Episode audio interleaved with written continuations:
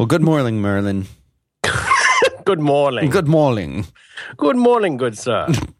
How are you? How are you? How's everything uh, oh man, my there? neck of my neck of the woods.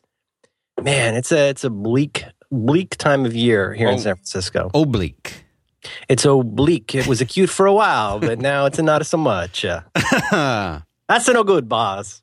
It's a it's a you know it's a it's a cool, dry, humid, warm San Francisco morning. hmm The poop is everywhere. I saw you. You were tweeting about something that everybody was wearing hipster jeans and and, and there was something going on in your neighborhood. Oh like. my god, it's What was that? Exactly well, there's a large there's a large uh, Wang-like park uh, through the center, uh, I guess, horizon of San Francisco called Golden Gate Park, and they do a thing there every year called Outside Lands. Where They bring Oh. in bands to the outside lands, and many, many hands arrive. And it was uh, the I I don't know how they get this number, but 180,000 people come to this thing over three Whoa. days. Oh. Now, the thing you need to understand about San Francisco, you've heard the name, but you may not be aware that the entirety of San Francisco, including the bleak and boring part that I live in, the entire town is less than 49 square miles. It's, it's pretty small. I mean, it's basically, it's, it's like a super Walmart with a park. And so, Okay. And so the thing is, the infrastructure for that is just not there. And so there's all of these confused looking people who look like they just got, you know, drop shipped from, you know, Williamsburg, Brooklyn. And they all look like they sing quietly in a band with their beard. And I don't mean their girlfriend, uh, and and their and their skinny jeans, and so they were overrun in the neighborhood. They're confused. They were wandering around. It was like they just arrived at Mos Eisley, and they weren't, weren't sure where to get a bubble tea.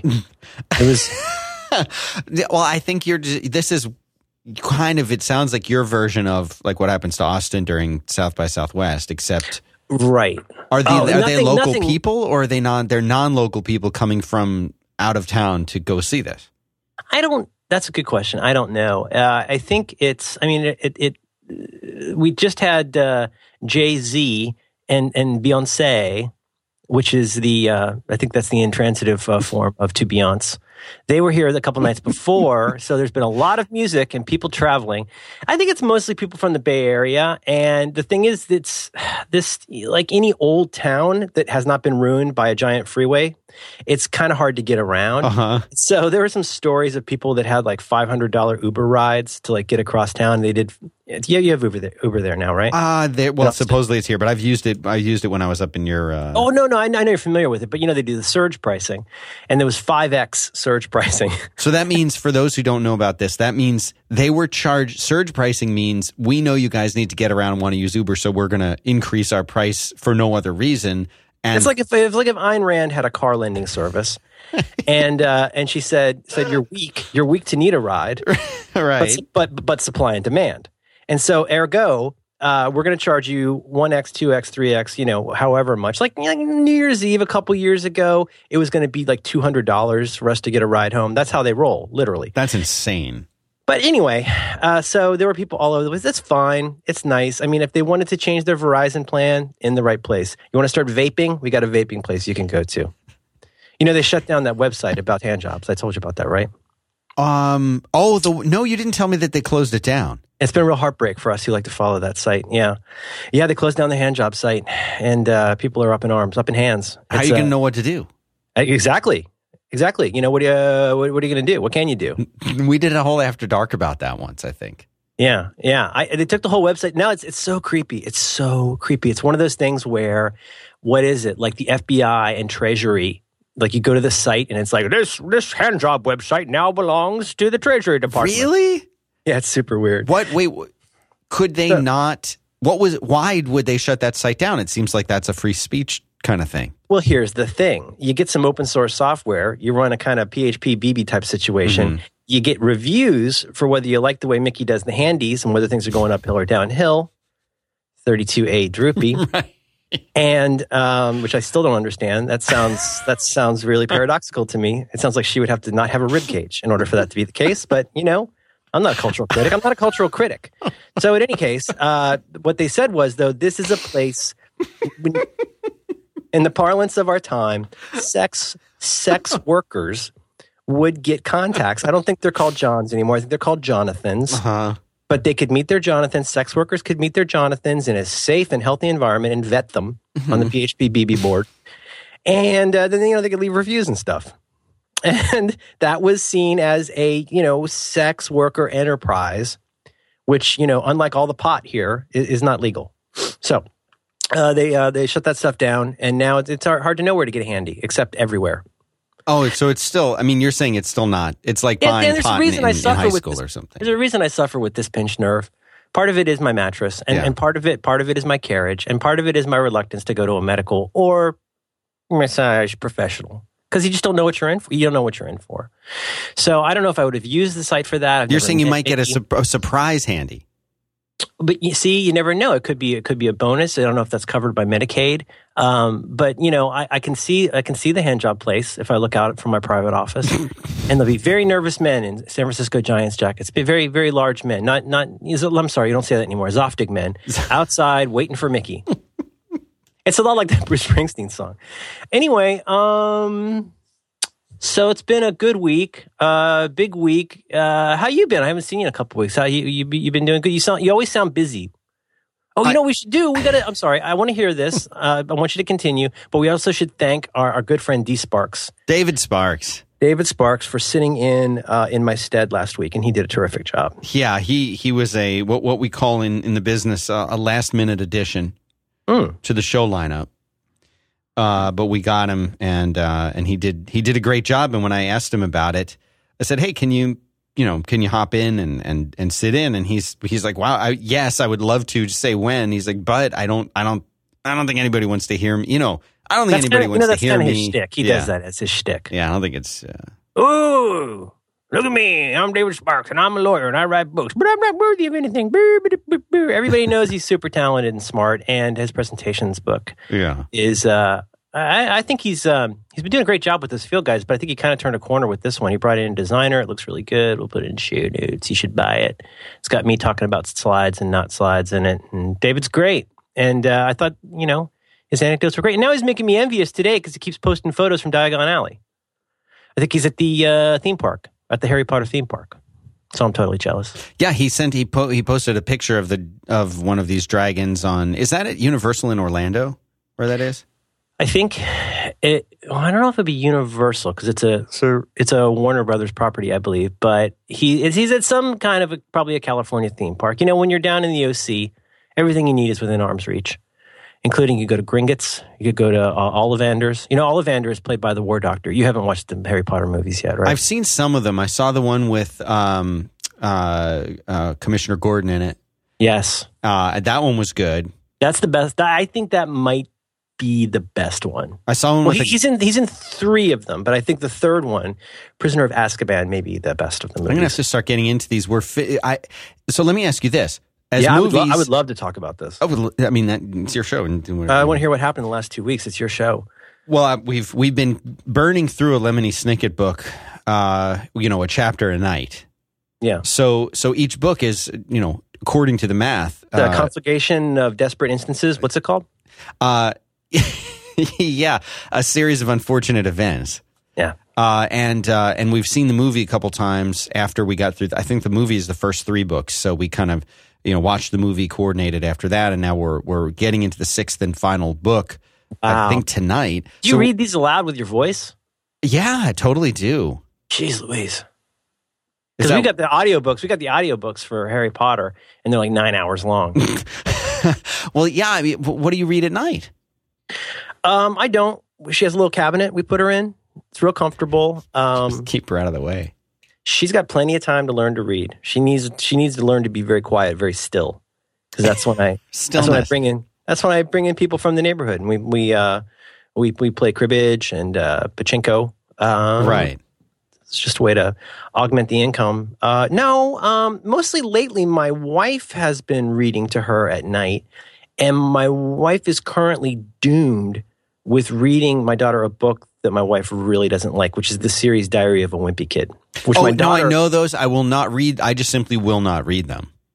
they're, they're kind of they're kind of unpleasant. No, they really are. And I'm wondering at the Harry Potter. So the movies, I think, are fine for you know the seven year olds. But it, what about the books? Are they, you know, too in depth? Are they uh, the language understandable by a kid you know our kids' age or what? Um, you know, I'm such a piker when it comes to this stuff, but uh, I, I know from the, the, the Harry Potter fan community that the books, you know, obviously have have the primacy. So if you can read your kid the book, that's good. I'm going to say, close your eyes, Harry Potter fan community, um, that the um, we've gotten the audiobooks. You can get them either read by Jim Dale or if you can find them, I think read by Stephen Fry, and I think they're terrific as oh, he'd be great. He'd be great reading that, wouldn't he? Yeah, yeah. And so I mean, sometimes when we're you know we're trying to limit the amount of TV, but we don't want to have to actually talk to each other, Mm-hmm. we'll put on a Harry Potter audiobook, and they're terrific. Those are really good. But I mean, I- you know, sorry guys, but I mean, the movies are really great on their own, and. I, I- I just I think they're awfully good, and I'm kind of surprised I didn't start watching them earlier. They're really nerdy, and it, it makes you it makes you nerdy to watch them. But Mhm. I adore them. And the first two, we'll make this short. I think I've seen them all many times now. The first two are by Chris Columbus, and they are, according to the Harry Potter fan community, which I want to stop saying at this point, are closer to the books. Some people have criticized the books for being, or the movies for being too close to the books, but they hew pretty closely to the books. Some people don't like the performances of the young actors. I thought they were terrific. They're adorable. Mm-hmm. The three main characters. They, you know, uh, stuff gets real with the third one because uh, what's the guy's name? Uh, Cuarón, the guy who did Children of Men, and the guy who Oh. did. He's in that great like um, trilogy of like modern Mexican directors. You know, Mhm. he's he's Prisoner of Azkaban is freaking great, and it's got great music in it. And Gary Oldman, Commissioner Gordon, is great in it, and it introduces some wonderful new characters. And uh, then what's fourth? Fourth is really good. I mean, they're all really good. I I would start at the beginning, otherwise you'll be confused. Mhm. But uh, it's it's you know what it, you know one thing that really resonates. I, I don't want to make this nerdy because that's not what I'd want to do. but it's a it's a lot like the X Men in some ways. It's a lot like The fight The- scenes, you mean? yes yes. There's there's a, there's an old man Yes. Yes, there's an old man who used to do Shakespeare in a purple suit who floats, and he has magnets. No, it's uh, it's about. Um, it is kind of like there's almost like this Magneto like world where there's these wizards who don't like the non-wizard community, and in fact hate them, and that escalates over the years. And there's a lot of prejudice against wizards, but also against then the wizards have prejudice against the people who aren't wizards. And it's I think it's a pretty compelling story. And it's fun. There's lots of magic and owls. I'll watch anything with owls. So, you know, that's Harry Potter. It's something that uh, was popular like 20 years ago. Yeah, I'll look into that. As far as who it's appropriate for, Cash will be more than fine with it. Okay. There is some definitely, you know, some kids are especially sensitive. My daughter, you know, my daughter could watch people get, you know, blown up by a raccoon all day long. Mhm. and boy, was that ever good. I to see But that. holy you know I'm, this is one of those movies i'm going to say guardians of the galaxy that's one of those movies i'm only going to talk with people who loved it as much as i did because i don't have any defense for it because i thought it was practically perfect Yeah. Uh, but she you know there's some kids that are very sensitive to scary music or there's No, no. See, Cash is fine. Nothing scares him except he only has one fear in the whole world. And oh wait I know, I know this what, what- is it no. Well, No, if you think you know what Oh, it is, it's not it's not bacteria in your body no, or no, he's he not. he- those. those things are interesting and concerning to him, but he's not afraid. tell me tell me Bigfoot, uh, the, the the the canonical Yeah. bigfoot the canon, yes, the Yeti, as you Have you said. shown him the uh, the the um, motion adjusted movie? Yes, he's seen that. It, but that's not his fear of Bigfoot doesn't come from that movie. It, it's it's more the the Finding Bigfoot show. He still watches Monsters Inside Me, but Uh-huh. Finding Bigfoot has taken a bit more of a precedence over over it, and uh, which is I think you know one of these Discovery Channel type shows, which is exactly what you think it would be. The the guys get in their uh, GMC Yukons and drive around to different cities, or, which are and I shouldn't call them cities. I should call them towns. They're just knocking on doors. They go to the different town, and then there'll be this sort of group, and you'll find the lo- the local townies who will come up and say, you know, I, I saw me some Bigfoot, and they'll tell the story of how they heard a, a a twig break one night, and that they were sure it was Bigfoot because they found fur, and then they will explore and look for Bigfoot and never find Bigfoot. And that's Hmm. that's basically what happens. But Bigfoot has always been a concern for him. Uh, that's the only thing that he's afraid of. Uh, But if we don't talk about it at night, he's fine. But no amount of violence is frightening to him. No scary music is frightening. Nothing else concerns or frightens him in any way, not even slightly. Wow. My daughter just had bad dreams about the little robot guys in Hugo. Really? You never know. You never know what it's Yeah, going you to be. never know what it's going to be. She still has bad dreams about Proteus, about Mutant X. Really? I should never have done that. I should know that was bad. that. Bad form. So, popping the stack. We got uh, the Harry Potter. We got what you've been up to. You sound like you've been busy. hmm Uh huh. You got you got new irons in a in a new fire. Yeah, a little couple things going. It's exciting. Different things, you know, trying to, trying to shake it up. I've been having a very relaxing uh, couple weeks vacation, a little bit of time off. Restful. You just let it unclench and just let it all go. It's yeah. been great. David been- Sparks. David Sparks, pinched nerve. Five Is that back? Is the hospital. pinched nerve back? It's it's moved again. Um, it's more definitely in my fingers now. So I watch YouTube videos uh, where uh, chiropractors try to be funny and and show you how to do uh, nerve gliding and flossing exercises. so I've been working on that, but uh, I think I need a new mattress. Anyway, it could it's just good. be as some simple as you know the way that, that you sleep at night or which side you sleep on. Is it on the same side you sleep on or on the other side?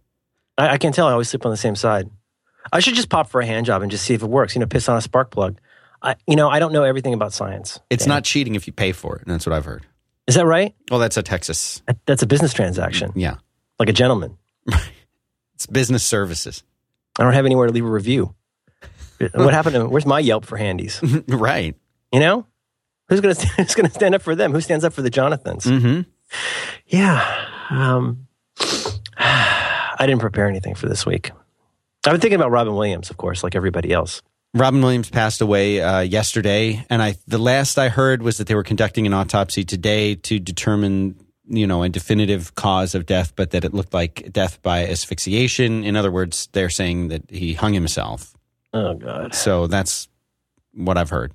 Yeah. But apparently, he suffered from depression for many, many years, and in and out of rehab for various things. And you know, you don't really. I mean, I guess, I guess people who who know about Robin Williams knew that, but I didn't know that.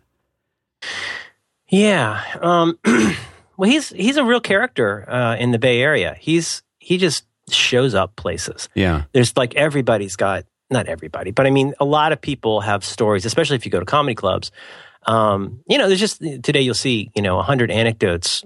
You know, Norm Macdonald talking about him like showing up in his dressing room before you know he did his first stand up routine, and like uh, this family. I just saw a really moving thing somebody said about their somebody in their family had just died, and the whole family had gone to a donut sh- donut shop, and Robin Williams was there and walked up and like was just very kind with them. And every story you hear about him, very very kind guy. Uh, but you know, you think even going back to it's it's such a pointless effort to sit there and try to analyze anybody by their performance and try to gather a whole lot of string about what their life means. Mm. But you know, part of what made his better dramatic and comedic parts in movies so compelling was that there was there was clearly um I almost said melancholy, but a sorrow. There's a certain sorrow to his performances It's always right under the surface. Like he's got this real hangdog look. I think the two things. I mean, I, I'd love to talk about his manic energy because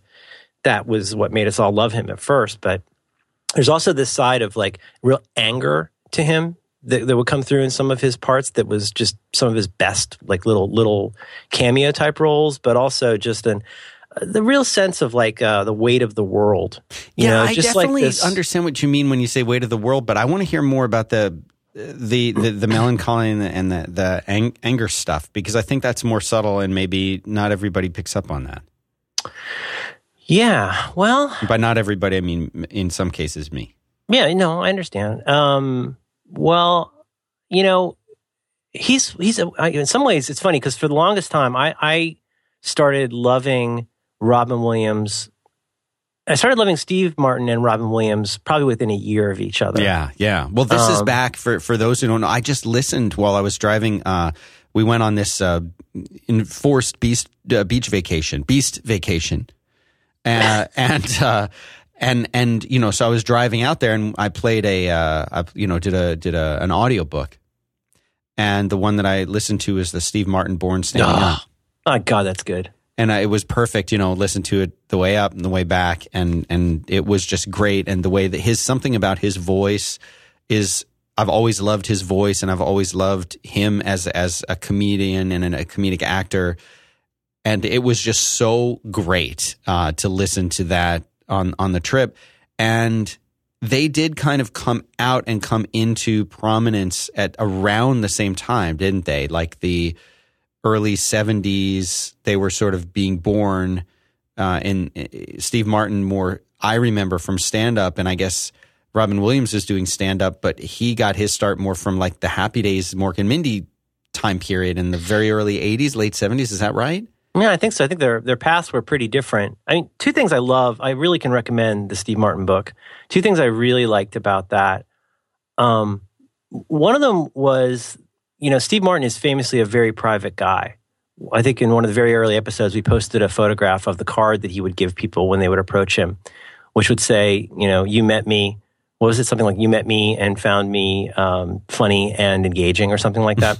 but, you know, he's a very private guy. He does not like talking about his life and his family and stuff like that. And I like the fact that he was able to produce such a great working a, a, biography about work and life that wasn't just a bunch that wasn't like just tell all stuff or like juicy bits about like you know who he finger banged or something. Mm-hmm. i thought it was very well done. So the part b of that is it was so carefully put together. I mean um, like something like the Ed Catmull uh, doc, uh, biography, I guess you could quibble about how much of it was exactly true or how much of it turned out exactly the way it did. Or, but it was such a great way of showing, like he just he first, you know, he worked at that magic shop, he did magic shows, he did these things, and how that built up, and then he drive to San Francisco and sleep in a car and do stand up. And I, you know, for anybody who enjoys Steve Martin or is just interested in the business that is show, I thought that was such a great book. But it was great. What I, what I would say is that Robin Williams and Steve Martin, from my perspective as a, at the time, 10, 11, 12 year old kid, probably about 10 or 11, was that they both arrived in my mainstream consciousness at the same time to the point where they were almost like, it was one of those things like almost like with the Beatles and the Stones, where like they were the two completely wackadoodle comedians that everybody loved and could quote. Yes. And you'd buy a shirt or you'd buy an arrow through the head. And, you know, that was you could tell there was something about, especially with Steve Martin. But in if God, if you ever heard Robin Williams stand up, you knew that it was for grown ups. Really, his yeah. stand up is not for kids. No, um, in any way, shape, or form. But there was something. It's almost like it's almost like Robin Williams was a ten year old kid's Monty Python, where you know you saw this thing that was so anarchic and so clearly out of control. Like even just on the, the, the, not very good TV show that he was on, there was something where he was just leaping out of the screen yeah. with this manic energy. And without even knowing anything about how that show was produced and written and performed, you could just tell that, you know, he was I, I, imagine it wasn't always fun to work around you know like if you were a person who was like a lighting guy and you had to do a 15th take because he wanted right. to do a gay jewish tailor or something like that but there was something where like you could just tell that like for somebody who was a nerdy kid who considered themselves a little bit smart the speed with which he could fly through life and the way your mind works like the way that you process stuff in your mind, almost like when you're falling asleep. The way that he could go through that stream of consciousness stuff, make it funny, take something he just said, turn that, turn that into another thing, and then leap off and pivot into this direction you never could have expected was, for lack of a better word, really inspiring. Yeah. To a lot of us little nerdy kids. and I mean, I remember reading probably in the paper of record, Dynamite Magazine. I don't remember exactly, but my friend John and I were obsessed with Robin Williams when when this is probably 1978 or nine, and I, I remember we both had read this article about. we were really blown away that he'd had a very unhappy childhood, and that he'd been like a, a chubby kid who got teased and I guess maybe even bullied, and that he just liked to play with army men and be by himself and was painfully shy and that that didn't even really start to go away until he started doing wrestling and stuff like that. But I don't know. You know, you're a little kid. You're looking for somebody. You're looking for you're looking for people who are on the one hand like you or you'd like to think that they're like you but then you also find these people who you'd really like to be where you go if i turned out to be the best version of myself man i'd love to be half yeah. of what that guy is yeah and uh, i don't know he I, I have not followed his career closely i think a lot of what he's done has you know, he's he's a he's a working actor. So he's done a lot of stuff that wasn't great, some stuff that was. But for me it'll always be that childhood remembrance of him before you know before Good Morning Vietnam, before any of that, which is a great movie. But for me, it's just the impact that he had on another roly poly lonely kid who wasn't sure how to deal with the world. Right. That you know when you see somebody like that go away, and you see them go away under these circumstances, it's hard not for that to tear a little hole. Definitely. You know? Oh yeah, totally. I, I I have these vivid memories of being a kid and being trying to stay up on Saturday night without my, you know, mom figuring it out and watch trying to watch Saturday Night Live, you know, from like the corner down the hall, you know, and remembering seeing people like Steve Martin on there, seeing you know Robin Williams on. I remember these when they used to. They, I'm sure they still have them. I just I don't pay any attention to it anymore. But they used to have like you knew a, a comedian was really something special if they got like an HBO special. Oh yeah, right, right. And um, you know, I remember uh, you know, the, Robin Williams doing that, Steve Martin doing that. I remember like the Stephen Wright one when I saw that, that like changed my life, you know. And it, there were just these people back then, at least to me as a kid growing up, where like somehow Robin Williams was an adult child in a way that seemed like he was like out there making it okay to be a little bit crazy, to be to have a little bit of fun, to be this person who's clearly an adult, right? But he's acting the way we as kids wished we could act as kids, you know? Oh, yeah, that's a good way to put it. And I just I remember Mork and Mindy like I had the little suspenders. We all had the suspenders. You could buy them with the little things already on them. Do you remember that? Did you have I didn't. those? I, I had uh, I had non-canonical suspenders, but yeah, I would wear them with white painter's pants and a Dallas Cowboys three-quarter length uh, yeah. baseball jersey. But you know, like little things like that, like that was a thing, you know, and and it was just it, then seeing him later. I remember, you know, the the my understanding of him as an actor, him as a, as a person, changed a lot more with like uh, Good Morning Vietnam. Yes, I remember laughing at that and loving it, and not really understanding why I was laughing because I was maybe a little too young to get a lot of the jokes. But again, you know, seeing uh, seeing him there, seeing Dead Poet Society, Good Will Hunting. For me, these were movies that I thought I remember sort of became part of this you know realm of like, like everybody goes back to Mrs. Doubtfire. I did not like that movie. Um, that was not. It's not an, and yet that's the movie that so many people remember him for. I just didn't like. That was one of these movies like I didn't like. Um, but everyone remembers him for that. And like he was in that movie Centennial Man, Bicentennial Man, Bicentennial yeah. Man, rather. Thank you. Uh, and there were a lot of other films that he was in that I just I didn't you know that that didn't do much for me. Uh, but you know, regardless of whether I like them or not, like you say, he was working. He was out there. He was in this um this uh midnight uh, at the museum uh, thing. Oh He's- yeah, yeah. He yeah, just Night at the finished Museum. night at the museum. He just finished. You see how good I am with titles.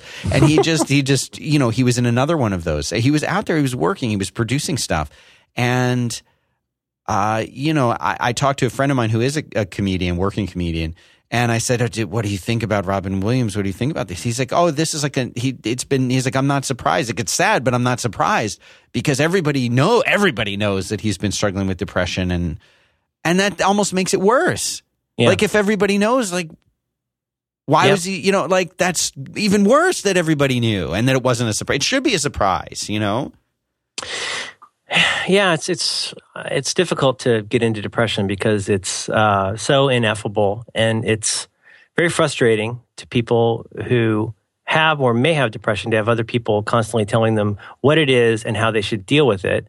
But you know, the one thing I feel like I kind of do know about it is that the one certainty is that there's no way out of it, and that's what makes it, to my mind at least, different from garden variety blues or feeling down is that even the prospect of any way out of that can seem really crushing. I don't, you know, I, I wish I had more of an answer. I guess just places that you you can talk to friends and stuff, but I, I don't have any really satisfying answer to that.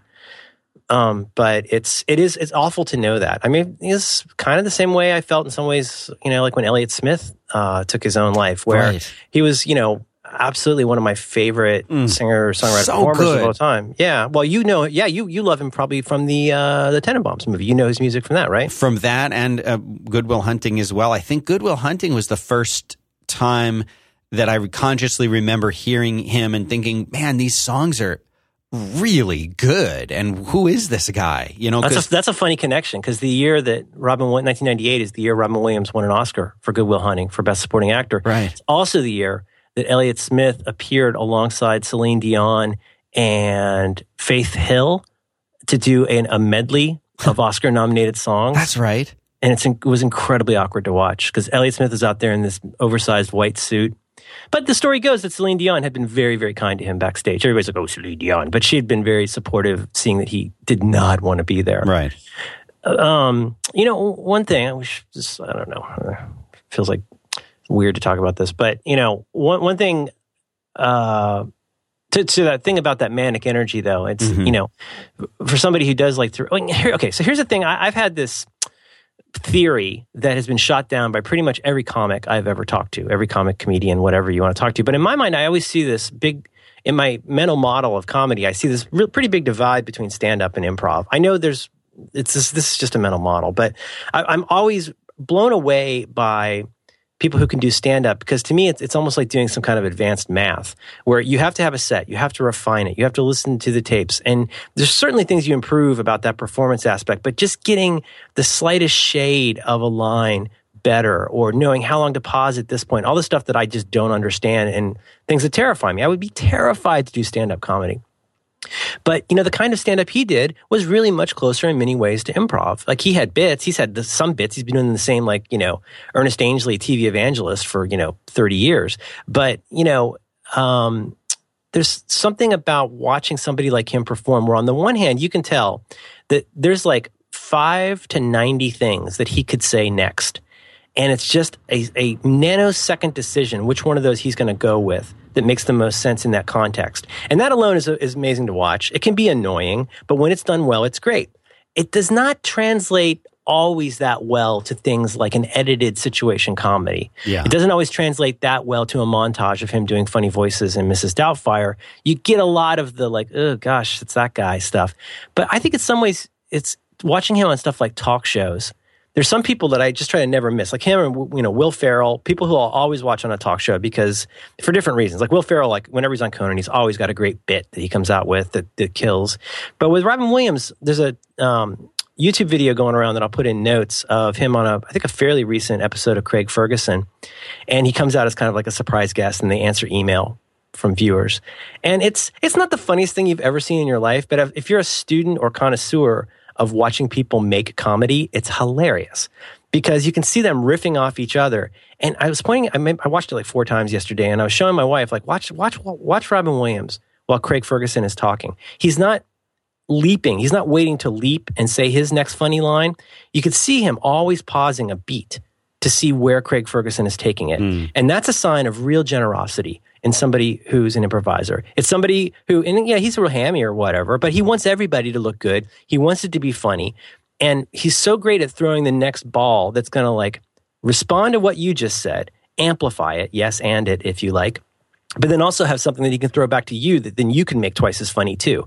And, you know, somebody like Amy Poehler is just like, she's the best at that. If you ever watch her in any improv thing, Amy Poehler is always the utility infielder. She's always the one that makes everybody look a thousand times better because she's not hamming. She's being a true improviser of being in the scene and keeping it moving and funny and weirdly logical in its way.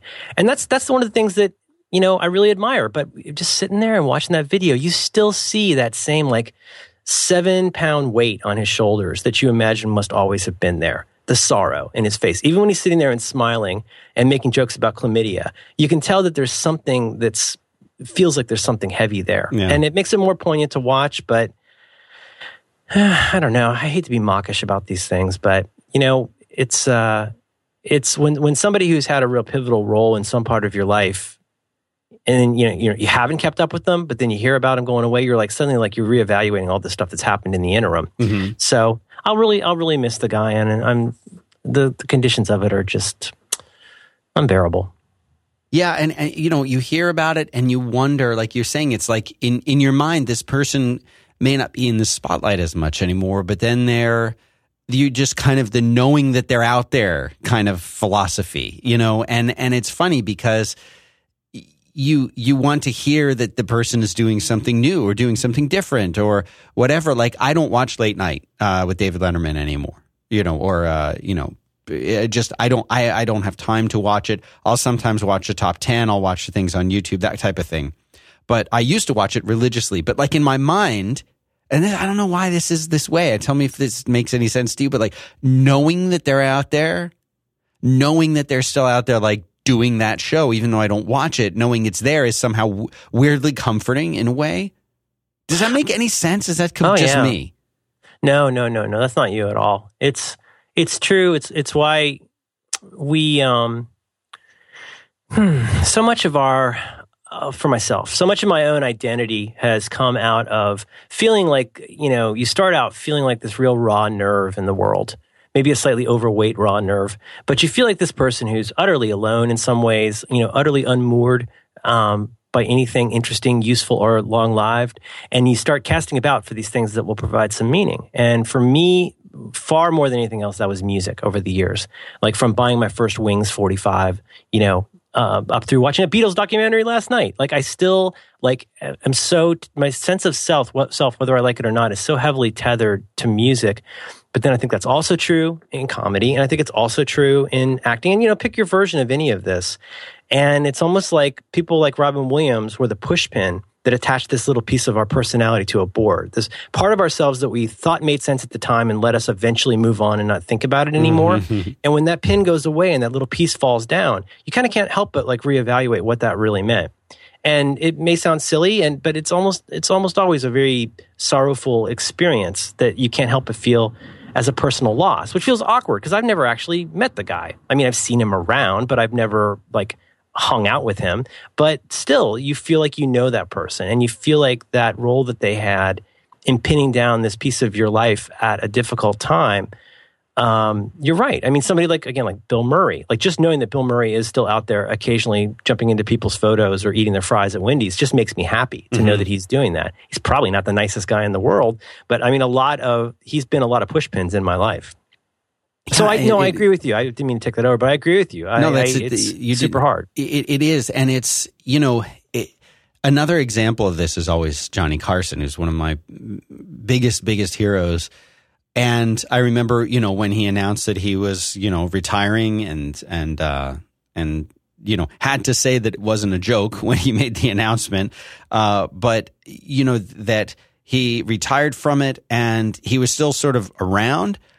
And, you know, again, like you knew that he was older, you knew that he was retired, he hadn't really done anything. And when he passed away, it was almost like, oh, yeah, well, he had this amazing career. And of course, it's sad, but you didn't have this feeling that like he's still out there doing stuff. You know, I mean, Robin Williams, like we said, was just recording, uh, just filming this other, uh, this, this, this new movie. He was out and he was working. And then to hear this, it, it, it's kind of surprising because that, that feeling of they're out there, like you're saying, they're still out there, they're still doing stuff. Now it's been taken away from you in an unexpected way and a tragic way.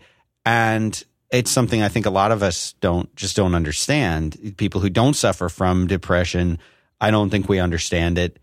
Um, and I don't know. We kind of all feel like, like, why couldn't we have done something? Like, is that strange to feel that way too? I don't know. It's No. like, you, know, I don't think it's strange at all. Um, but I mean, it's. I think it's. It's. You have. One has to admit. Selfish is the wrong word, but it starts with ourselves in some ways. You know, I think you know our first feeling is that shock. You know, like like the bottom has just dropped out. Like I I I turned on. Um, all things considered yesterday, right at the moment I was just looking at Twitter and I was like, you know, you, you turn on Twitter and you can tell something's happened. You're like, oh God, something happened. Somebody died.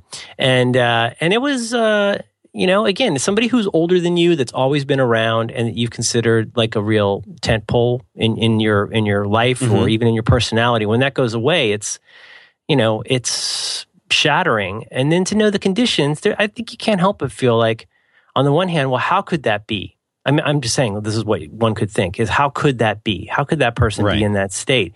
When, of course, there's a thousand reasons that person could be in that state. But, you know, and then there's just that sense of like, and now it's too late. And that's, that's, that's the part that makes it, at least from a selfish personal standpoint, go like, what, a, seem like what a waste or, or, you know, what a tragedy. It's never not tragic. when somebody dies. There's nobody, there's not that many people have, who have died where people went, oh, finally. Like it's always a bummer. Yeah. You start thinking about their family and you start thinking about, uh, you know, all the undone things that, you know, we all have. But I don't know. I really, I really wish, I'll just say, I, I don't have anything very profound or useful to say because, you know, just hearing people tell you the same trite, you know, tips on how to feel better in life at a time like this, I think can be kind of almost insulting. But you know, if you if you do struggle with these things, and I, I know from like from college when I was an RA, we knew that when anything happened involving self harm on campus, Mm. you clenched because you knew that there was going to be a domino effect. Because when something like this happens, um, it really tears the the rug out from under people, and they start to question some basic stuff. So, I mean, I don't know. I don't. I, I feel so trite saying that, but you know, if you if you if this does leave an, an outsized hole in, in a world that you already feel has plenty of holes in it, it probably would be good to talk to people to check in on people. Yeah. And there are there are there are places you can go. I just don't know that much about how that stuff works, but you know, the best tribute that you could make to somebody who found themselves in that position and where it ended that way, the best tribute you could do is is to is to do your best not to end up the, end up the same way. And you know, maybe some folks around you can help you with that. I don't know. I don't know. I don't know. So what movie? Uh, what, what was your favorite Robin Williams movie? Popeye. I saw it in the theater. Me too. I Wow. thought it was great when I was a kid. I thought that was a great movie. It was That movie is- hilarious. movie is so weird. It's the it's maybe the worst movie of all time, and it, I I rem- forget. But there the and so, and it- so for people who don't know, this is Robin Williams in full makeup costume as the cartoon character Popeye, and Olive Oyl is perfectly played by Shelley Duvall, hmm and I forget who played uh, Bluto. I don't think he was a major player. Yeah. You like you'll if you see this guy, you'll know the actor who plays him if you're from our generation, but I don't think he was a big Is it Paul something? I forget. Giamatti. Paul Giamatti, a very young Paul Giamatti. he did he did a De Niro. He went out and ate pork chops for three weeks. Right. It helped him grow a beard. And the songs in this movie uh, are are, are Sweet, Oh, sweet haven. yes. The problem is that you will once you hear these songs, they'll stick in your head, and you don't want them to because they're not they're not good. and uh, but I remember being a kid and seeing this movie, and then like not too long ago, yeah, maybe my kids like this, and I put it on. It was like on Netflix. I'm like, this is the worst movie I've ever seen, and I had He, had threw, to he threw himself into it, though. Yeah. I mean, to his credit, I think he really did throw himself into the role, and I think he kind of nailed. Well, he the, didn't uh, want to eat the character. spinach. His he, his dad had to make him. He did not want to eat the spinach. Mm, In the cartoon, he always wanted to eat it. Yeah, that's retcon. The um the I think some of his best stuff are small movies and little roles, but as far as the ones he's famous for, I really liked Awakenings. Great movie. Great, great, great movie.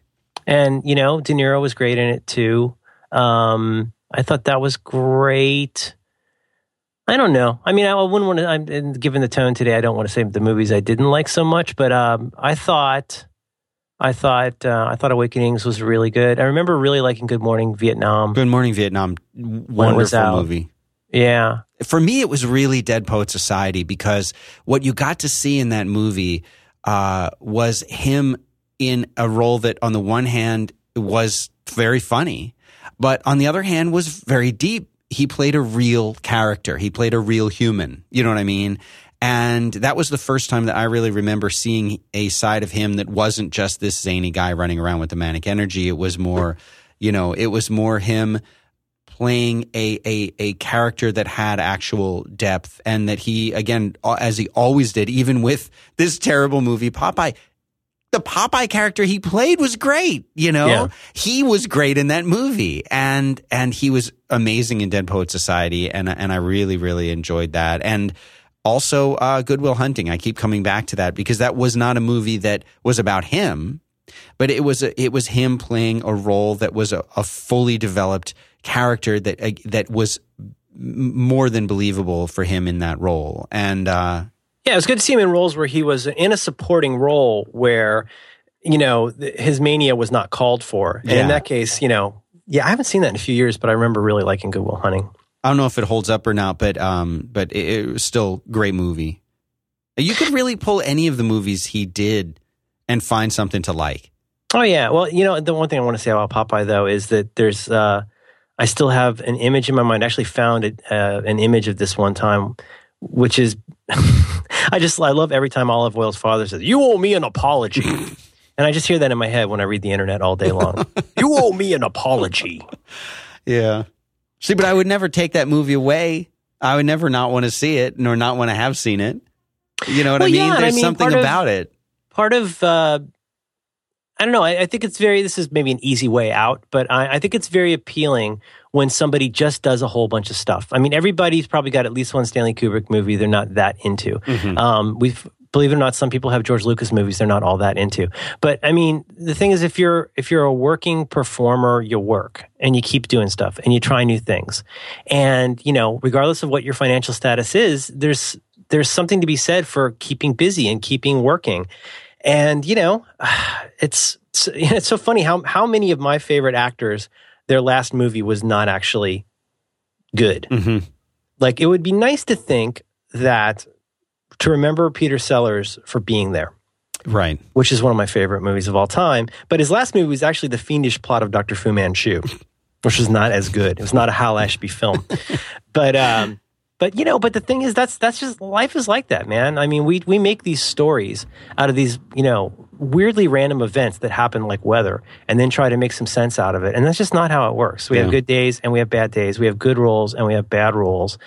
And, you know, success in some ways, when you can keep it, is to keep to have two or three bad things in a row happen, come back, and then hopefully make that into something good. But you know I when you if that's when, grit, but that's that that's and you know uh, it, you know to, to dwell too much on it's, it's such a dumb critical thing to want to like try to tie everything up with a bow and say was this person good was this person bad was this whatever. I mean if they've ever done one thing that moved you, you should be grateful. Oh, that's a great way to say it. And you know what I was going to say is like these. You know, he's an he's an actor who works like getting hired to do to be in a movie. That's a job. You know, am I thrilled about my performance on every job that I've had? Uh, no. You know, so if you look back, oh, I remember when I was like the IT guy in this company, and man, I, that that everything about that sucked. Well, that was a job, and I spent a year doing that. You know, well, there's a movie. It, the only difference is millions of people see you in a movie that maybe you're not incredibly proud of, whereas. Uh, hopefully, not that many people saw me, you know, not giving a crap when I was the the IT guy at that one company. Like, Right. they're they're taking a huge risk by being in a film even if they are really good in it the film may not be good or you know the the way it's promoted is not good and no one goes to see it like they're failing in public they're taking that risk of I'm going to try something and and maybe it'll be fun and maybe it won't and maybe it'll work and maybe it won't and and they're taking that uh, you know they're taking that risk Uh, I hundred percent. I mean, the amount of work. It's uh, another flavor of. That's fine for Merlin in some ways, but you know, it's so much work to do a film. Have you been following the journey of uh, what's the guy's name? Is it Chris Pine? Is that Captain America? oh that his yeah, name? the current actor for Is that his name? I don't know Uh, I feel dumb that I don't remember this. Um, not Chris Pine. Chris. Oh God! Somebody yell his name. Who's Captain America? What's his name? I'm looking it up Oh, this is embarrassing. Chris Evans Chris Evans. Um, uh, Chris Evans is not having a great time right now, and following his journey through being in the Marvel. Uh, Why is he not having a great time?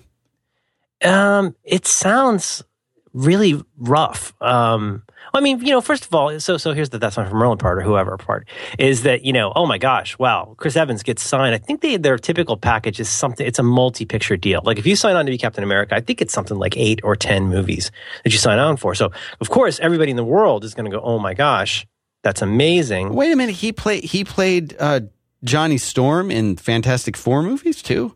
Yeah. I did not realize that. He was good. He was really good. I mean, the movies weren't great, but he was he was a really good Johnny Storm. Um, eh, I don't want to go into it too much, but you know, it's it's you know, it's I think that the kind of work that those folks are doing is a lot more difficult and a lot less fun than it looks. I mean, Chris Pratt in his interviews makes it sound really fun, but you know, just imagine. I mean, first of all, I don't. They're not making like Julia Roberts money in these movies. There's stories about what what some of the folks in uh, the Avengers, for example, like Jeremy Renner, I think did not have a giant payday in that. He's he's a, he's basically like a contract player, and he's not loving it, and he is being more. Um, forthcoming about about what a what a drag it is to do because think about it, you go and you show up and you stand in a giant green room and throw your shield at something that's not there 15 times. And then you do it another 15 times. and then you go, and that's a year. So you spend a year doing Oh, that. And then you go and do endless numbers of junkets and tours and interviews, and you've got to be incredibly enthusiastic about this thing no matter what. Anyway, it's, I guess all I'm saying is that if you, there's stuff out there you can read about that. He sounds like, you know, he's trying to be a gentleman about it, but he's like, I'm not sure I want to act much longer. And I, I, I don't know. I just, I have a lot of respect for people who are able to make it through these chaotic projects. I mean, you don't get to have bad days when you're a professional actor. Yeah. Like you, you, there are so many people that are being paid to be there on the day, and you get that call sheet, and you better be there at 8 a.m. Or in the case of like uh, Karen uh, Gillan or um, Dave Bautista in uh, Guardians, like her makeup took I think three hours a day. His makeup took like five hours a day. So like if you suddenly get a cold sore and want to take a nap, well you're SOL. Like we're just going to have to put some latex over that and have you get in the green room. Like that's this is this is what we do. So I don't know. I have a lot of respect for people who do movie stuff. I think it's much more difficult and lonely work than most people would imagine. And because they are perceived as being successful celebrities, I mean, what greater curse can there be than being perceived as a successful celebrity? You still got the same problems everybody else has, but now everybody else is interested in your problems. And it's, uh, it's rough. It's rough. Boy, this is a really depressing show, Dan. Well, I mean, it's your show, so It is. You know, it would really liven it up. Why don't you tell me about something you like? I would love to tell you about our friends over at Squarespace. These guys make it incredibly easy for you to create a website of any kind. For example, portfolio site, a, a site where you want to put up the work that you've done. Uh, beautiful image galleries. You can do commerce with them, where you can you can pretty much sell anything. Uh, you have an iOS app. You want to build a little site for it so that you spend your time what working on your app and supporting it and not promoting it because the site's going to help you do that. All of this stuff, all built in, all comes standard with an account that starts at only eight bucks a month. Uh, we have a special offer code for you that'll get you that. And uh, let's see what it is. I'm looking at my document. It is "It's Your Show" spelled out. No, no apostrophe. Just "It's Your Show." Uh, that'll get you 10% off, and it'll take the, the price down to starting at eight bucks a month. You get a free domain name if you sign up for a year. You get 24 7 support. They have live chat and email for that. And these designs are constantly coming up with amazing templates that that you can use to customize the design of your site, make it look beautiful. A good example uh, of of a, a relatively straightforward minimal site is the site that I did for Bacon Method, baconmethod.com, uh, which teaches you how to make perfect bacon in like with one step. But the thing is, this is a Squarespace site, and it is so. It, it took literally 15, 20 minutes to build out the entire site it has a way that if you uh, if you have an Amazon affiliate account, you just paste that code in, and anything you link, whether it's in a blog post or on a, on on on the you know like uh, pretty much anything you link to that has an Amazon link, it'll detect it and set that up as an affiliate ID for you. Like all of the stuff that you want to do has been thought of, integrating with the social networks, pretty much everything. Uh, and they showed me, Merlin. I don't think you've seen this yet. I can't talk about it, but I got a demo of what's coming up and they Oh. said specifically don't don't say that you've seen the demo so i won't i won't say that i've seen this and they said don't talk about it so i'm not going to talk about it but let me just say this there's some really good stuff coming up and God, you're the worst, really man. good time that was awful. Why would you do that? become a, uh, a customer 10% off My goodness. on your new account if you use the code it's your show you can also go to squarespace.com slash back to work both of those would support our efforts here and uh, in creating this program for you thank you very much to squarespace for supporting back to work with Merlin Mann Dan Benjamin. Boy, you are somebody are. heated up some chicken soup or something in here Yeah. and the whole place smells really good it smells like home it smells like grandma's Mm. That's rare. It's rare to have someone heat something and, and it's it's not off putting. Yeah, usually like if you if you know that I don't know what it is. I call it the Doritos effect. Where even if you like eating Doritos and you love Doritos, even if it's your favorite food, and somebody else is eating the Doritos and you're not eating the Doritos, it becomes the worst smelling stuff in the world. You know what I'm talking about? Totally agree. No matter what food it is, if I if someone else has it and I smell it on a plane, I want to kill them. Yeah. I want to kill them. I want to hit them with their food. Oof. But we like somebody brings a pizza or a hoagie. You want to smell a hoagie on a plane? Hoagie on a plane. Morrissey Morrissey got dropped by his label again. R- Again, Again. why? They don't know a Oh. good thing when they have it. He's saucy and difficult. You know, that's that's why we love him. It's a meat-free sauce. Jeez, I don't know, Dan. I don't even know where to take it from here. Has your uh we can go back to talking about comics, kids, something like that. Yeah, people love that. Yeah, you know, celebrity deaths and kids. It's it's really it's why people tune in. It's our it's our corner. Yeah, yeah, um, yeah. We could talk about that. We could talk about the comics. We, uh, you know, I, I, it's it's probably too late to look it up now. We got a good email. Did you see that email we got from the uh, Oh yeah, yeah. PhD person? That was good. That was a good email. It's probably too late to go too deep on that. That would be a good one. Let's see what else we got here. But you're Okay. still you're still coming out. You're coming back to life. You know, you're it's your awakening in a way Yes, from your There's- respite. I'm on the tile floor and someone threw a ball at me. That's actually not so different from my own condition. Did Honestly. you you caught and you just instinctively catch the ball? I think a lot of what I struggle with has to do with executive function. It's not, I would like to think it's not anything approaching Parkinson's disease, but once I'm in motion doing something, I'm usually in pretty good shape. Sometimes my most difficult. So anyway, in Awakenings, if I'm remembering this, this is from memory. But what what he discovers is he calls them the Parkies, like the Parkinson's patients, is that he discovers that it's that essentially that they can't initiate activity, but they can like respond to activity. So they can't throw a ball, but if you throw a ball, they might catch it. And I guess that has to do something something medicine, and then they figure out how to fix fix the problem. But yeah, that's kind of like me. Is like once I'm in motion, I'm in good shape, but I don't always get in motion. And sometimes the trick for me is figuring out how to get in motion. An object in motion tends to remain in motion. Yeah, that's uh, Newton's ninth law of reality. Are is this so? Is it like a rotator cuff? I think it. I think We're talking about my nerve? yeah. Oh man, we're not talking about my nerve. I thought that's we? what you were talking about. Oh no, no, no! I'm sorry. I was talking more about life. Still thinking about the the your. I'm worried about you. Thank you. I Could be uh, bursitis, could be bursitis. Could be lumbago. um, Limburger. Could be could be Limburger. That's uh, Limburgeritis, which is when you get an inflammation, like from an autoimmune cheese.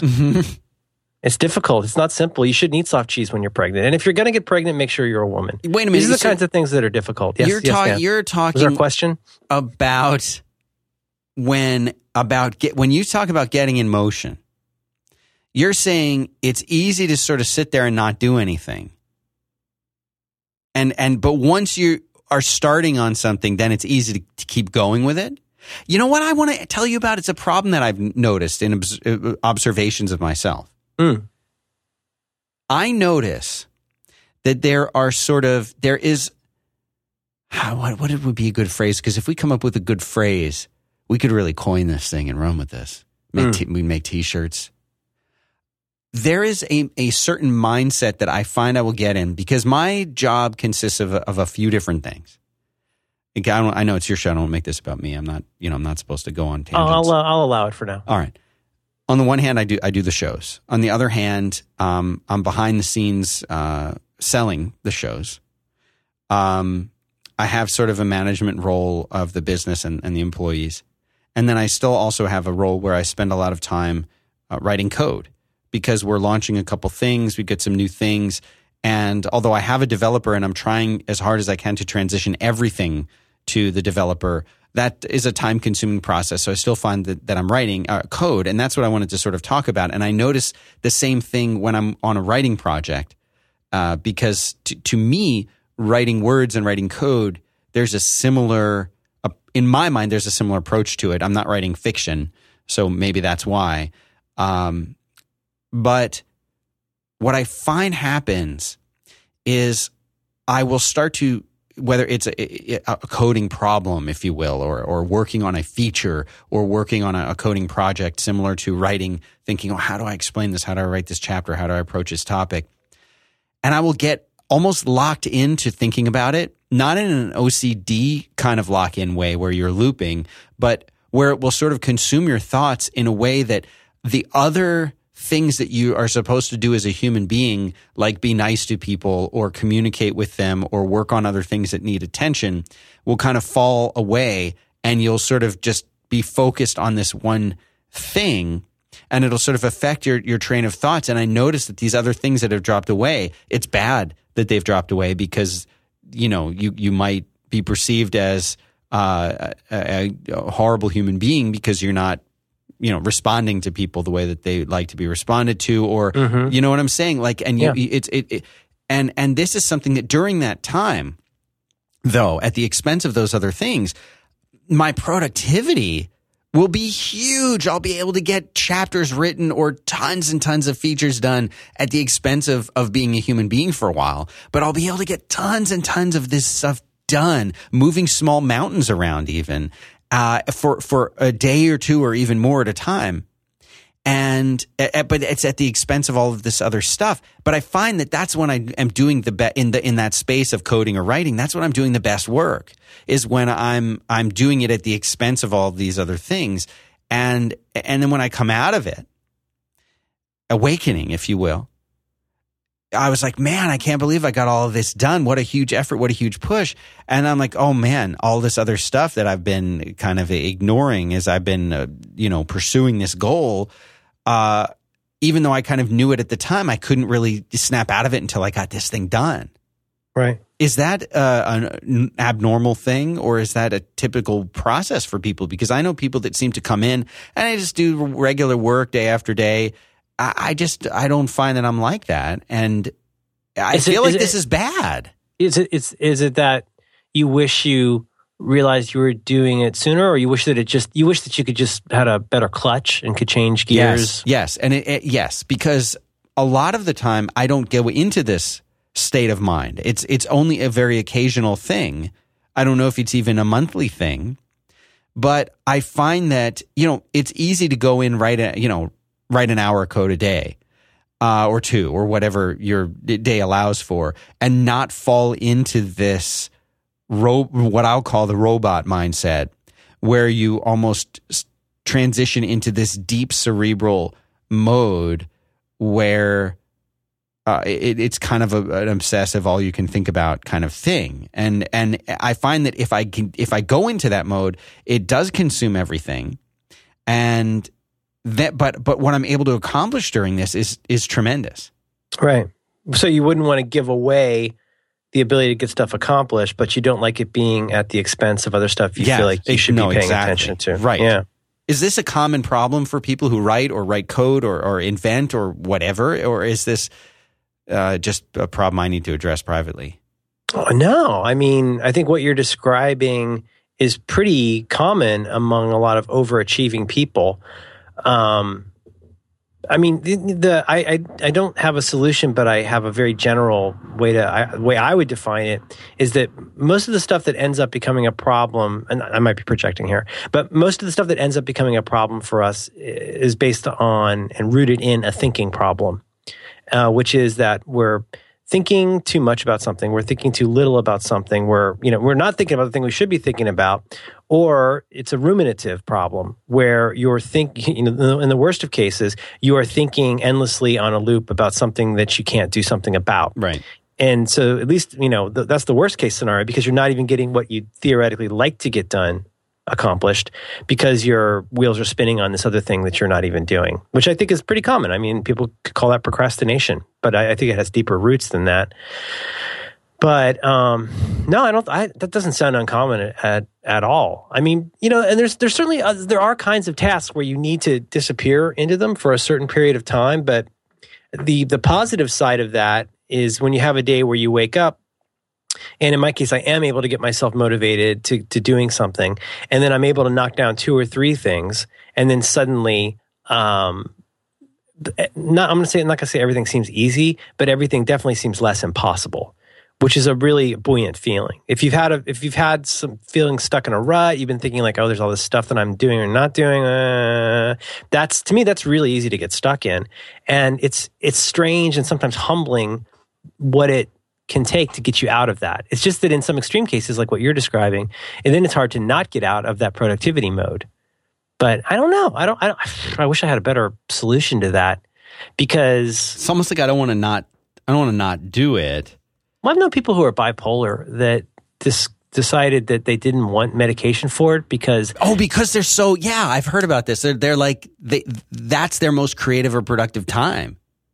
Yeah, yeah. That, that if they didn't have what we used to call mania, uh, but if they didn't have those on periods, from a practical standpoint, they feel like they wouldn't get anything accomplished, but also they wouldn't get their they lose the magic, uh, if you like, of what enables them to go from ruminative day to day, you know, paying the parking meter type things to being able to disappear into something and have something magical come out on the other side.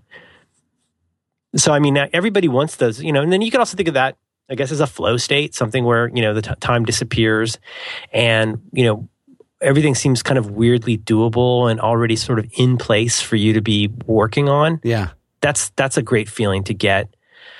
Yeah, I, I, don't know the answer to that one, but it's it is definitely super frustrating when, especially in for the people in your life, where it could be something like where you're going, well, I got this and this and this and this and this done, and now I'm gonna do this and this and this, and like, well, you still haven't taken the trash out. That's yeah. gonna take you like two minutes, right? And in some cases, taking the trash out might be, you know, calling a sponsor to close a deal or replying to an email of somebody who's asking for a question or telling your employee that yes, it's okay for them to have, you know, fa- uh, the Father's Day Friday off, you know, to travel. Like all of these other things sort of start stacking up and and there's that feeling of like well but yeah but if i stop doing this like i'll lose the momentum because you know mm-hmm. the, football's all about momentum and you want to keep that going. You, you know, if you take a break or if you don't work on it after you get home from work and the kids are asleep, or if you don't try and fit in an extra 15 or 20 minutes before you shave and shower in the morning, like you'll lose that momentum and then you'll never get it back because you'll fall out of it and you'll be back in your old habit of non, you know, super productivity in the coding space.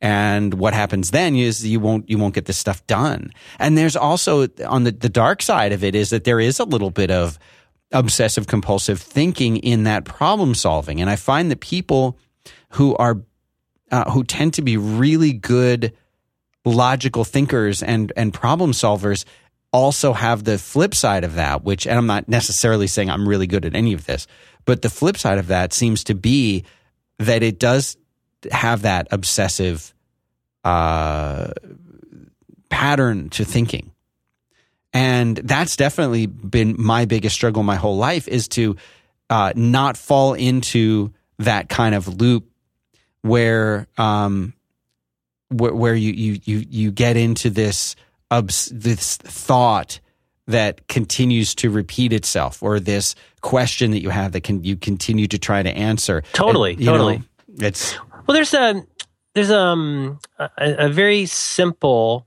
and I think very compelling model in cognitive behavioral therapy that I will now proceed to massacre because I'm a layman.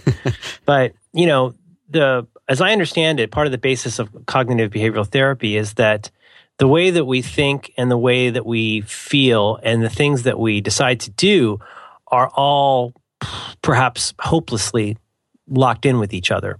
And if we're not aware of how much the, the way that we think, the way that we behave, and the way that we feel. If we don't understand that those have a very serious l- linked relationship with each other, it can really get the better of us. And so, for somebody like perhaps you or me, in I'm guessing different ways, the one problematic part becomes the thinking. So you start thinking and thinking and thinking. And so I'm trying to I'm googling here for examples of this. But you know, you could sit there and go like, um, I'm thinking, I'm thinking that uh, nobody likes me. Mm-hmm and uh, nobody wants to be around me, which might lead to a behavior of I start going out a little bit less. And when I go out a little bit less, I start to feel really bad because now nobody's inviting me out, which leads me back to a deeper thought, right? That can become a kind of loop. The way you think can have a, the way you feel will have an effect on your thoughts. The way you think can help it have an effect on your behavior or lack of behavior. And how you persistently behave then ends up having a huge impact on how you both think and feel. It's not, it's simple but not easy. And and so I mean, again, this is not medical advice, but I, everything I've read and things that I have found helpful say that one of the best ways to at least try and snap yourself out of that well, I guess there's a couple ways. One is to try and realize that the thoughts are things you think in your head. That that's not always a great comfort because it can make you feel like a crazy person or it can make you feel like a simp. But if you start realizing that like what you choose to think about situations are on some level, if not your decision, they're at least your problem or your deal. And that if you're not thinking thoughts that comport with how the world operates, you kind of shouldn't be too surprised that your life feels out of balance. That's that's one thing to be aware of it's not the answer, but it's something to be aware of. But the suggestion that I've heard is that if you want, shoot, if you want to sleep more, if you want to spend more time with your family, if you want to make small progress on a writing project, the first thing to change is the behavior. That if you if you do something differently today, it is very likely if you do something positive differently today, even in a small way, that's very likely to have an effect on how you feel and how you think. That could be something, I, I swear this is true, that could be something as simple as deciding that you could be happier right now than you are. It could be deciding to stand a little bit taller. It could be deciding, it sounds so silly, right? Look at the chimneys. Think about like just taking a walk down the street. Get out of that situation you're in. The equivalent of snapping the rubber band, right? Right. get me, get me out of this room and I'm going to go move around a little bit. And if you, with that behavior, and again, you could think of these in massive giant loops or little, little teeny tiny loops for most of us. But I mean, you know, think about the classic example is like you feel a little bit blue or if you like a, you're a little depressed, even if you're not clinical, you're very likely to do something like sit around and eat Lay's potato chips and watch Netflix. And now you feel bloated and you feel bummed that you wasted your evening watching Netflix. And that becomes part of that loop. So something has to change somewhere. I guess I feel like for me, the most effective thing, and I realize this is incredibly generic, but to me, it begins with the realization that those things are linked. And it continues with the understanding that thinking is frequently one of the biggest problems there. If mm-hmm. I didn't think as much as I did, I probably wouldn't have good or bad feelings of any kind. It's the thinking about them that makes them what they are. And but that behavior change feels so out of reach because you've, you've now thought yourself into such a feel hole like you feel so bad you think so bad why would your behavior be anything but mopey and for blue and mopey i'm doing doing a hudsucker proxy now but uh, a in behavior can help that. So anyway, so being aware of being aware that these things are linked together, be, being further uh, cognizant of the fact that the way that you habitually think cannot help but have a huge impact on how you behave and feel and think. But then deciding to try and make some kind of small and kind of doable change, and that could be as simple as right this second, just stand up. Tell yourself I can stand up. I can do that. I can do that. I can stand up. Now sit down again. Tell yourself that you can do these things, that you have the executive function to get those things rolling.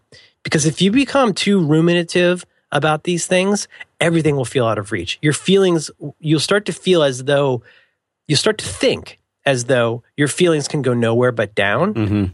That will amplify. You will start to slouch. You will start to feel sad. You will scrunch up. And uh, your behavior might be very still. Your reaction might be to go hide under a pillow, hmm. which is probably not the thing that's ultimately going to get you out of that. So I'm not trying to give a solution for that, but I, I just feel like in my study of my own problems, I realize how much of it starts and ends in many cases with thinking. Because thinking is very easy and you can think yourself to death. And as I'm fond of saying, you can think yourself into almost anything and you can think yourself out of virtually nothing. You, when is the last time you thought yourself out of anything and it wasn't anything more than just trying to fool yourself or right. ignore something? Right. That's not that's not what causes the change you've got all of those all of those boats have to rise with this same little bit of tide moving up. So, you know, in the case of that behavior thing, that could be stuff like, you know, it could be stuff like having an alarm. That might be frustrating the first few times. It could be something like feeling very well prepared for coming back to this task after you take a break and read or get a book or whatever the kind of thing is that you know would, you know, make them happy. So, um, that behavior change makes a big difference though, because the behavioral change is where you get out of the feelings, get out of the thought, and move back into a physical world where things mean things. So I was realizing I wasn't reading to my daughter as much as I liked lately. And so I made a point of saying, when I walk in the door, we're going to wash our hands. I'm going to walk over and grab a stack of books. I'm not choosing one book. I'm going to grab these six books and see if any of these appeal to you. None of them appealed to her, so we read Guardians of the Galaxy on the iPad. But it worked because the behavioral change of grabbing those books had a knock on effect. And I did feel a little bit better. And I was more into that moment then. That's a dumb example, but that's that's the kind of thing that I think can make a really big difference. We're so smart and we think so much, and it's so easy to think that we can think about thinking and make that thinking the thing that we think better. And all in my experience, all that does is just it's like you're you've got an incredibly high powered engine that's just driving your axles deeper and deeper and deeper into the mud. Mm. What you really need to do is stick a board under there and be able to get some traction so you can get out. But no, no, no, I got to go rev my engine more before I can do anything. No, you need to behave differently so that you can feel and think differently. Whoo, boy, was that some Dr. Phil. Does that, does that does that make any sense? Well, it does. It does. And you know, it's the the whole concept of behavioral modification or behavior modification. You know, you think about in I know somebody that uh, I'm fairly close to, and they, you know, like they've tried lots of different things short of medication or meditation to try and make their life better, make their life easier, not deal with the kinds of anxiety that they struggle with on a regular basis. No, it's not me. It's and, me. I can tell. It's me. It, it, it's you. It is me. Uh, no, it's not. And uh, and you know, at some level, I remember a therapist I was going uh, going to, you know, seven or eight years ago. She she's the one that kind of eventually led me to the whole uh, meditation thing. Uh, and I remember she used to say, like, when I would tell her about issues that I was having with this person, they were like, well, it's obviously working for them. Uh, there's something about it that works for them. That even though it seems to you to cause stress, anxiety, and, and hardship in their life and your life, there's something about those behaviors. There's something about that that that solves a problem that they're having. Not in a good way, not in a healthy way, not in a way that they shouldn't be trying to change, but it does solve their problems. It addresses their feelings and the needs that they have. And they're probably not willing to make a change because either they don't see that there are unhealthy side effects to the way that, that they're approaching solving these problems or because they've tried other things and it hasn't provided them with the same kind of relief for that problem. And it's weird because when you think about it, and we've talked about OCD and other things, like people who with OCD, when they check that light for the 50th time, it's providing some kind of very temporary relief for that concern that the light's still on and they meant to turn it off. Like when mm-hmm. while they're checking it, it's it's making them feel better that it's off. Of course, whatever the thing is that would tell a regular person, yeah, you checked it, it's off. Like I know it's off. Um, what what it tells them is well, you checked it, but that was a while ago. Uh, maybe that was yesterday. Right. You better go check that thing again. And it's I've, very, it's a very short uh, consolation. Yeah, and so it doesn't it doesn't stick. It doesn't provide relief much. It's like almost like checking your email. It doesn't provide you. no, honestly, because it doesn't provide right. you, you, Well, and what the difference is with email, you know something's likely to be there, but it doesn't give you consolation for much longer than the time that you've turned your back and walked away, knowing that the oven's off or whatever. Yeah, as is, that, is that right? Yeah, no, exactly right. As soon as you get away from it, um, it's it's gone. And I right. feel like that's uh, this behavioral modification thing. Like that's hard work, you know, whether it's snapping a rubber band or the other things that you've been talking about. You know, it, it's it's that challenge going back to the to that productivity phase or being in the zone where it, you almost understand that like that's that's the way that you can get stuff done. And I imagine if you're like 25 years old and single, that that would be really productive way to be as often as you want. But I almost have to make that, like you're talking about, make that conscious decision. And yeah, I guess this just isn't going to get done because I can't afford to go into that mode right now. All right. And if if I do open the laptop after my kid's asleep, that will be the trigger that if I do that, guess what? I'm going I'm that means I'm ready to walk down this path now. And maybe I shouldn't. Hmm. I in the early days of 43 folders, I, I re, kind of regret this term, but I couldn't think of a better one at the time. In, in referring to certain flavors of life hacks, I would call them useful landmines. But hmm. I think I think uh, another way to think of it is externalizing. Of when you take something that's a good intention, and then um, make something change in your physical world or in the world of time and space, let's put it that way. When you make a, a change in time and space, um, that externalizes a, a thought or a desire, I think you're making progress. It feels simple minded to classically put your briefcase by the door. But here's another example of that, I think, is if you're in that loop, and I think this is a pretty common loop, which is that I I am a ectomorphic homunculus of a man that no one can ever love.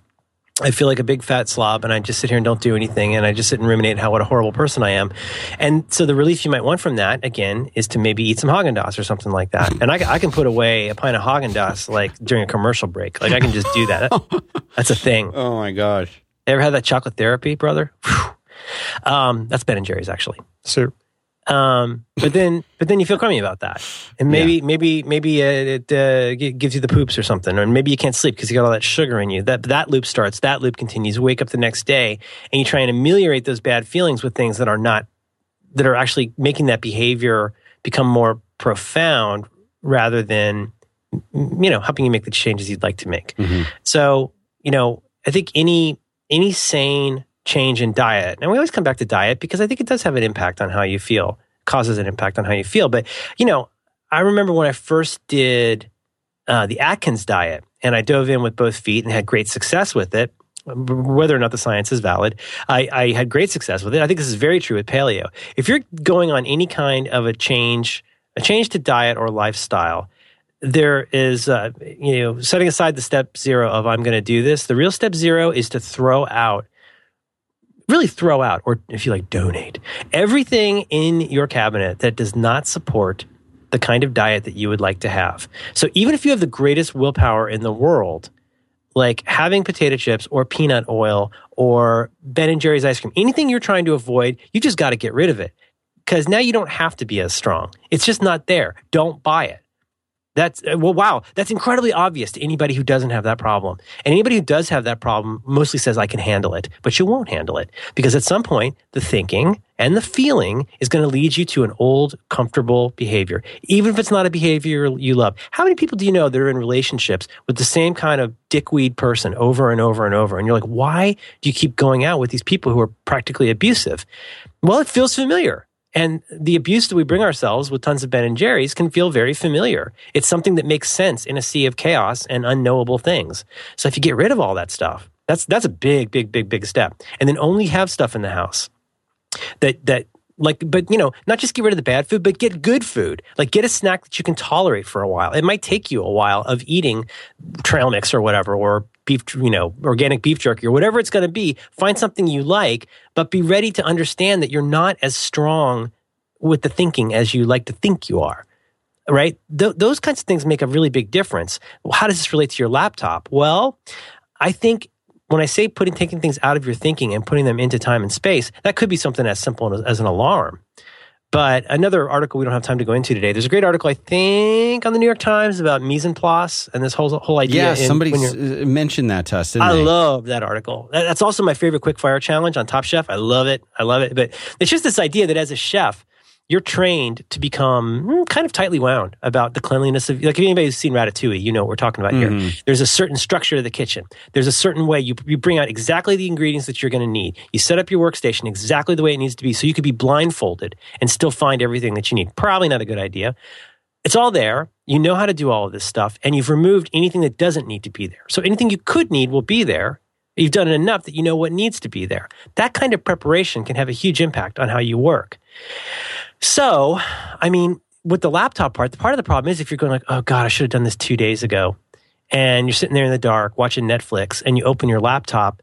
Well, if you don't have a plan in mind for what it is you're going to do, like to do kind of like one task, I think you're opening up a lot of trouble on a lot of levels for, for lots of Dan and Merlin issues. For one hmm. thing, you're sitting there around bedtime looking at two blue screens, which is not great for your sleeping. It's going to have a knock on effect later on, right? Um, but being prepared for what it is you need to do in that amount of time, and then to have the presence of mind to say, "Hey, you know what? Actually, I don't, I don't want to be doing this before bed. Instead, I'm going to turn off all of these lights. I'm going to go to bed early, and I'm going to, I'm going to get up early tomorrow. That's going to be the change in behavior. Is instead of thinking I need to roll out the dough of my life thinner and thinner every day, why don't I start on that tomorrow? And have there be something I can look forward to getting done in the morning if you can sleep. But I don't know. I guess I just feel like anything you can do to take a good intention and put it in place to where it makes it difficult for you to backslide into thinking and the thinking that leads to bad feelings and behavior, I think that's a good step. And it's, and, you know, and part of the problem with the answer to what you're describing, though, is there's no way you're going to get it all right. There's definitely no way you're ever going to get it all right at once. There's no way you're going to get it all right at once to the degree that everybody in your life wish you would get it right. But that's not a reason to stop trying. That you're not going to do that much stuff better until you feel a little better. And you'll feel better when you think better. And you'll think better and feel better when you behave better. So, you know, I, th- this is so generic. I don't know if it'll be useful, but taking anything that's anything that's going to take you out of this loop of thinking and get you back into the world of scientific hypothesis for trying to improve your life with changes in behavior is a good change, I think. Thinking, it's all the thinking. It's all the thinking. So I knew you'd have. I knew. I knew you're prepared. No, I didn't. I didn't really. I didn't really have anything for that. That was. uh oof. Yeah, thinking. Do you know, I'm thinking about it. Hmm. That's nice to be back. You want to button this up? Yeah, sure. Let's button it up. All right. I love you. Love you too, Merlin Mann.